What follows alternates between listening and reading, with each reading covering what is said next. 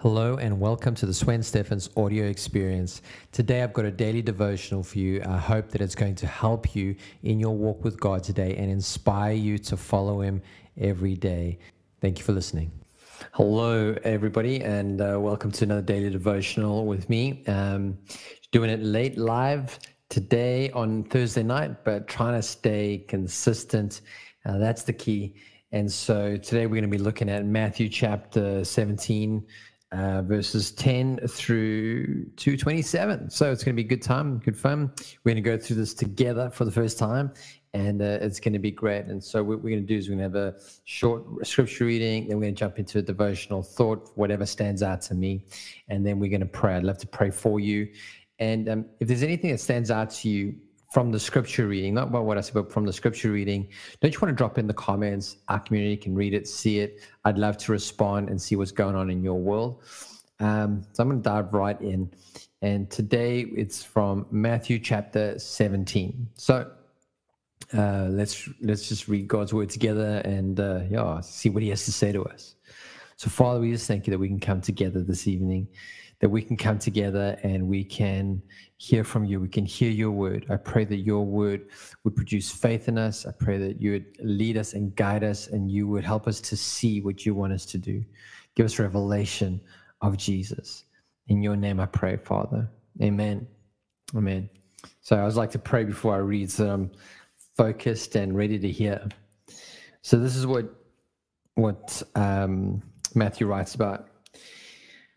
Then his disciples asked him, Why do the teachers of religious law insist that Elijah must return before the Messiah comes? Jesus replied, Elijah is indeed coming first to get everything ready. But I tell you, Elijah has already come, but he wasn't recognized, and they chose to abuse him. And in the same way, they will also make the Son of Man suffer. Then the disciples realized he was talking about John the Baptist. At the foot of the mountain, a large crowd was waiting for them. A man came and knelt before Jesus and said, Lord, have mercy on my son. He has seizures and suffers terribly. He often falls into the fire or into the water. So I brought him to your disciples, but they couldn't heal him. Jesus said, You faithless and corrupt people, how long must I be with you? How long must I put up with you? Bring the boy here to me. Then Jesus rebuked the demon in the boy and it left him. And from that moment, the boy was well. Afterward, the disciples asked Jesus privately, Why couldn't we cast out that demon? You don't have enough faith, Jesus told them. I tell you the truth, if you had faith, even as small as a mustard seed, you could say to this mountain, move from here to there and it will move. Nothing will be impossible. After they had gathered in Galilee, Jesus told them, The Son of Man is going to be betrayed at the hands of his enemies. He will be killed, and on the third day he will be raised from the dead.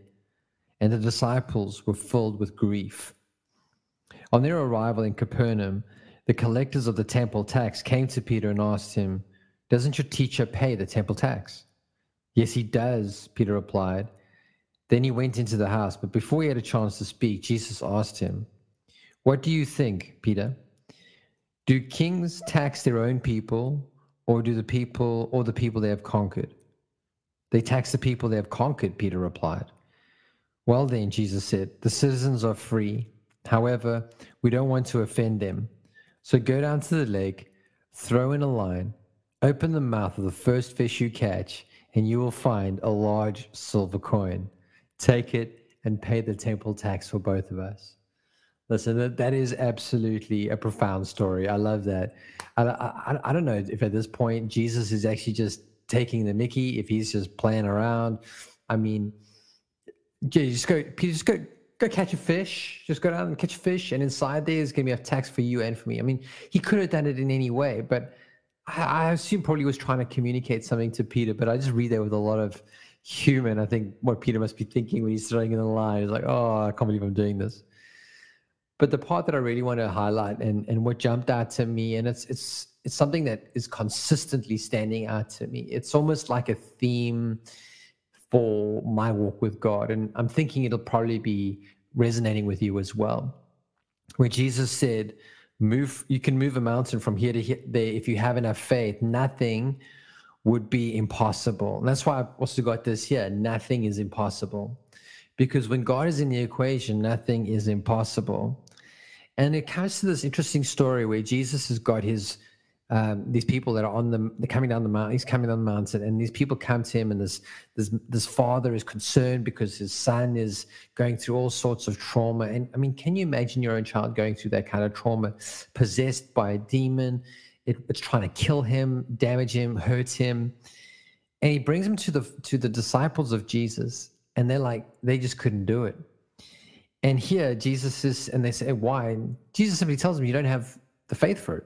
You just you can't do it because you don't have the faith. I think in other gospels it also says like this kind only comes out through prayer and fasting. But here we find that Jesus says you don't have enough faith. If you have faith the size of a mustard seed, which is interesting because that's one of the smallest seeds you can find in garden, like garden trees, garden plants. And yet it becomes such a large tree. But if you if you have the like faith the size of a mustard seed, like a teeny tiny little bit of faith, you can say from to this mountain be moved from here to there. Now I'm not suggesting that Jesus saying like you can move Table Mountain from like Cape Town to like Johannesburg. But I think it's like bit like large things would move, like impossible things would be possible. That's why it says nothing would be impossible. And man, this is like this hits home to me because I find the biggest struggle I have is not believing in God. It's not believing in Jesus. My biggest struggle is often do I believe that God can do what he says he can do through scripture? And for me, that's the biggest struggle is where his word says, I'm going to provide for you because I'm your father. And then we go through difficulties of financial provision and we start wondering, can he? Will he? Does he want to? Is he able? Or like, I think he can, but does he want to do it right now? Around sickness, around opportunity, uh, around wanting to see a great ministry come to pass. And for me, uh, like there's something that stands out to me in, in what Jesus says and later on not in chapter 17, but much later on, he says, When the Son of Man comes back to the earth, will he find faith? And that's a question that keeps on going around my mind. And today, I really think I just want to stop on that and go, How's your faith? I think what's encouraging is that Jesus says you only need a little bit of faith. And I've heard other people say that like faith is like a switch you decide to have faith. It's not just like, you know, it comes naturally. It's not like something that just comes natural to people. But we actually decide, I'm going to believe God and I'm going to align myself to that. I actually heard a message today that was preached where a guy said, like, Abraham believed God at his word. He's like, cool, God, if you think I'm going to, if you say I'm going to have a son, I'm going to believe you. And I think it's just us coming back to the simplicity of even though things seem impossible to us, you know opportunities are impossible provision is impossible healing is impossible. Even though those things can seem impossible to us could we just take a step back and go wait if god says he can then i'm going to believe that he will.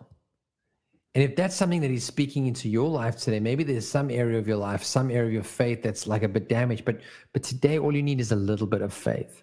And i want to encourage you today just to flick that switch on on the inside and start talking differently to about the situation. You when, when you catch yourself saying ah, it's never going to change. I'm not good enough. I don't know if i don't know is going to happen. To actually have that face switch go i'm going to believe god. I'm going to keep praying. I'm going to keep seeking god. I'm going to seek god like i know god can. Maybe get around people with faith. And just in that way, to switch on the faith that you have, the little bit that you have, and start deciding to believe God. And I, I think we're going to see incredible things happen in God's time in our world. And I know that faith is one of the most important things to Jesus. And so I hope that that'll help you today. It's not about believing in Jesus, but believing Jesus. And these are questions and things that I have with myself all the time. I wrestle with myself on the big things that we want to do as a, you know in our church and in our ministry and see revival and all that. These are huge, huge things. And we've come through so many big things already as a church. And so I know that God has done it in the past. I can continue to believe Him for it in the future.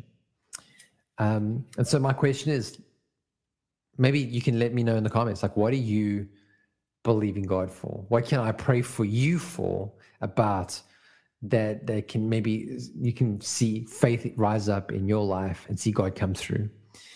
Um, I'm going to leave it there. Let me pray for us. Father God, I thank you so much for your incredible grace. I thank you for your word, Lord, your word that actually reveals in our own life where we fall short, where we fall short in our own faith. Father, we are, you know, we will humble ourselves. We don't have all the answers and we're often struggling through weakness. But God, I pray that you would increase our faith. You will give us boldness. You will give us courage. You will help us to exercise mustard seed faith, teeny tiny faith that believes not just in you, but believes that you have the ability to do what you say. And so, God, even though it seems impossible, we believe that nothing is impossible for you.